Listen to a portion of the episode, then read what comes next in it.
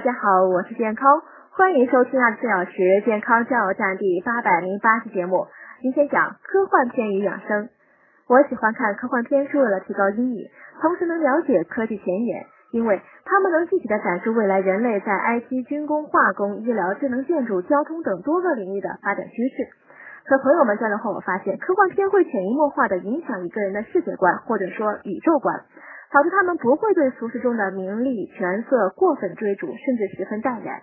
他们的好奇心的边界迅速被打开，从地球到星际，从过去到现在到未来，从二维到五维。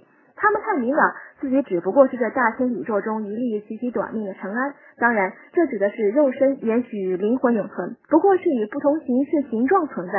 所以他们不惧生死，始终对未知世界抱有一颗孩子般新奇的心。